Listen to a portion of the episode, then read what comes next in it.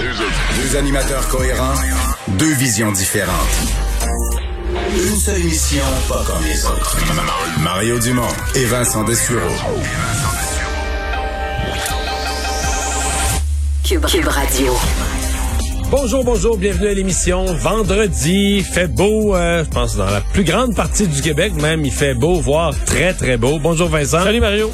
Et euh, ben, on finit la semaine avec les gens qui euh, vont avoir dans leur bulletin de nouvelles aujourd'hui un premier portrait de à quoi pourrait ressembler l'été et l'automne. Oui, par Santé Canada. Et euh, certains étaient un peu déçus, je pense, en lisant ça, disant... Hey, c'est général. C'est pas, Oui. pas eux qui décident Santé Canada, ce sont les provinces. Là. Ben, c'est qu'ils nous disent, quand là, tout le monde va être 75 vacciné, deux doses, on va pouvoir reprendre un peu de vie normale. Puis d'ici là, cet été, vous pourrez aller en camping, faire des, peut-être aller à l'extérieur avec quelques personnes.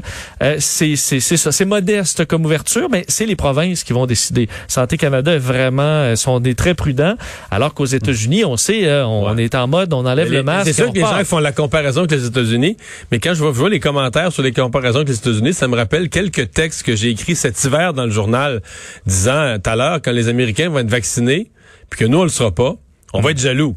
C'est un, un petit peu ça qui se passe. On va aller rejoindre Paul Larocque.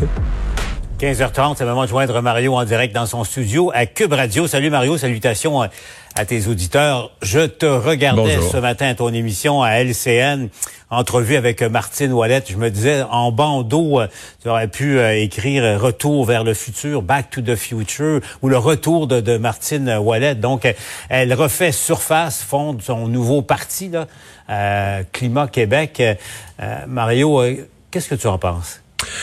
Ben, tu euh, Martine Ouellette, là, si je faisais une métaphore, euh, elle a vraiment un côté, tu sais, le petit lapin Energizer là, qui arrête jamais, là, qui, avance tout le temps. Le problème, c'est qu'elle a les roues désalignées. Le petit lapin, tu vois, il a les roues désalignées. Faut qu'on pas trop, pas trop sûr d'où d'où il s'en va. c'est un peu ça, tu sais, que je vois. C'est sûr qu'elle a une énergie, euh, une force de conviction. euh, euh, elle revient en entrevue, elle n'hésite pas à répondre à toutes les questions, elle est convaincue de ses affaires. On peut pas pas avoir un certain respect pour ça. C'est juste que quand tu prends un pas de recul, tu regardes sa démarche, puis tu la mets sur la sur la map, sur la carte de la réalité. Tu dis, OK, voici la réalité politique, les partis existants. Elle, qu'est-ce qu'elle apporte? Tu, tu peux plus, sincèrement, Paul, tu peux pas vraiment voir où ça s'en va, à part que d'enlever, à mon avis, là, je veux pas être pessimiste pour elle, mais à mon avis, mettons, on va chercher 2% par comté, puis on arrache 1 à Québec solidaire parce que c'est vert, vert, vert le climat, puis 1% au PQ parce que c'est indépendantiste, puis c'est difficile de voir euh, où vraiment ça mène. Là. Maintenant, elle a quand même des gens avec elle. Là, faut peut pas. euh, Elle part avec des gens avec elle, même une couple de personnes du milieu artistique. euh, euh, je pense qu'elle va faire quand même un certain bruit. Mais là, en même temps, ça nous amène à une autre question. C'est combien, à combien de partis politiques on monte ça. Là, là on a présentement. On a un système à quatre partis bien représentés à l'Assemblée nationale. Là, il y a Éric Duhem avec son parti conservateur qui, est, qui, est, euh, qui essaye de, de- de faire parler de lui.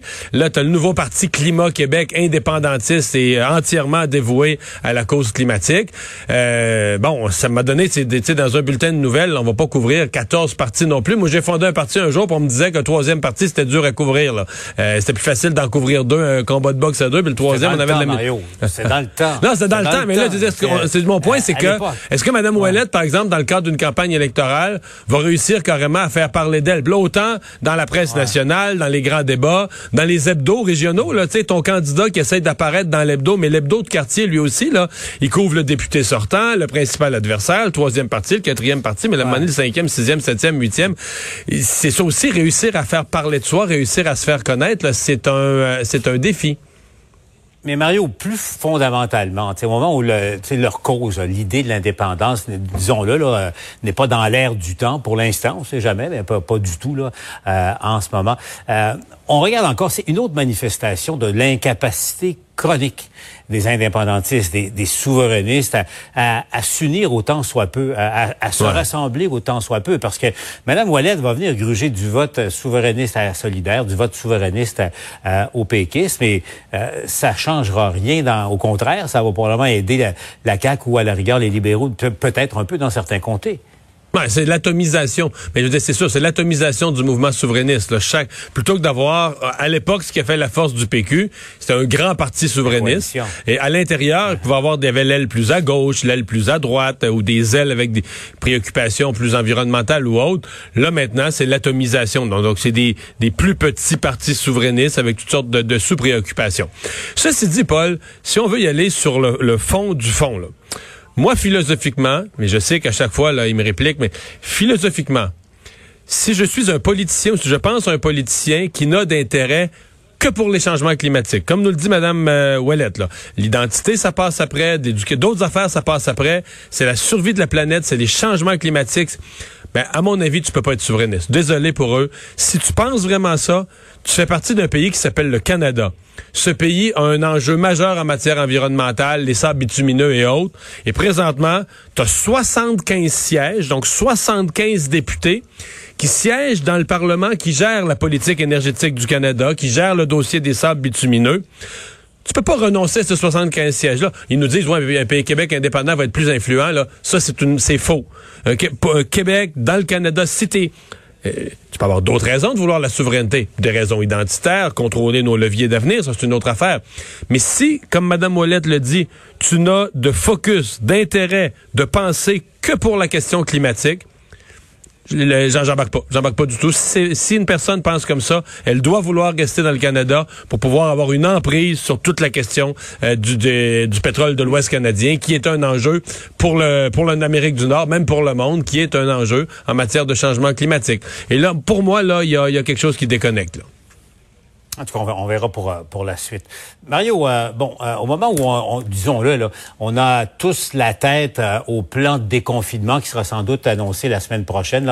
L'ordre de marche, c'est pas pour demain, on comprend ça, mais on, voit les nouvelles. La, vaccination va très, très bien au Québec, très, très bien. Plus de 72% je le rappelle, des Québécois et des Québécoises ont reçu une première dose ou ont leur rendez-vous pour la recevoir. C'est quand même une, une énorme nouvelle. Mario, je veux juste euh, je veux pas être rabat-joie, mais euh, rappeler à quel point ça demeure fragile. Ta région d'origine, Rivière-du-Loup, ton, ton, coin de Rivière-du-Loup, euh, euh, tout le coin de, Kamouraska, également les Basques, ce qu'on appelle les Basques. On va regarder les chiffres de, la journée, Mario. C'est le feu est pris. Là, autant c'était grave à Québec à un certain moment, Beauce, là, ça s'est transposé, transporté dans ton coin d'origine. Oui, et ça fait ça fait deux semaines que ça dure. Faut dire qu'il y a eu une éclosion vraiment énorme à l'entreprise Les Viandes du Breton. Euh, plus d'une centaine d'employés. Donc juste ça. Puis évidemment, ces employés-là ont des, des, des, familles, des enfants, des conjoints. Ça, ça multiplie. Donc ça, ça a été un foyer d'éclosion qui a pas aidé. Mais il n'y a pas de doute. C'est 100% du variant en passant.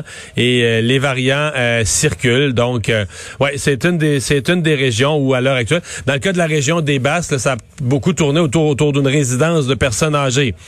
En même temps, c'est la bonne nouvelle là-dedans, c'est que ça nous donne quand même la valeur du vaccin. Ça n'a pas été l'hécatombe. La même chose, la même chose à pareille date l'an dernier. On sait tous comment ça aurait comment ça tourné, la tragédie que ça aurait été. C'est c'est pas drôle, mais c'est pas le cas. C'est pas la même tragédie maintenant euh, grâce au fait que des personnes sont euh, sont vaccinées. Mais oui, la situation reste mhm. fragile. Par contre, euh, Paul, aujourd'hui, la, la, le fédéral, le Santé Canada, les autorités de santé publique qui nous donnent un peu les premières indications de quoi pourrait ressembler notre été et notre automne. Puis je, sens les gens déçus. Je pense que là, le contre-coup qu'on est en train d'avoir, c'est la comparaison avec les Américains. et mhm. c'est drôle parce que moi, j'ai j'ai écrit dans le journal une couple de fois là-dessus quand quand les vaccins rentrait pas là, en février, fin janvier, début février au Canada, quand on a eu les fameuses semaines de, retard ou des semaines perdues à ne pas vacciner. C'était un de mes points. on va être jaloux des Américains. Le rendu au printemps, rendu à l'été, on va être jaloux des Américains. Et c'est en plein ce qui arrive. Les écarts de vaccination sont tellement immenses entre le Canada et les États-Unis. Là-bas, ils ont, là, ils ont dépassé le 40% de population qui est vaccinée deux doses, donc complètement vaccinée. Donc là, on parle d'enlever le port du masque, la distanciation. On est rendu complètement euh, ailleurs. Et c'est certain qu'au Canada, quand on regarde ça, on dit, bon, cet été, les gens vont avoir été vaccinés une dose, un peu plus de liberté, aller dehors, des pique-niques, se voir sur une terrasse, puis tout ça. Euh, la comparaison avec les Américains commence à être douloureuse. Là. Mario, je te souhaite euh, malgré tout euh, un bon week-end. Ça tombe jamais, ça va peut-être s'accélérer ici au Québec également. Le plan de confinement sans doute connu mardi prochain. Merci Mario. Bye bye. Bon week-end. Ben,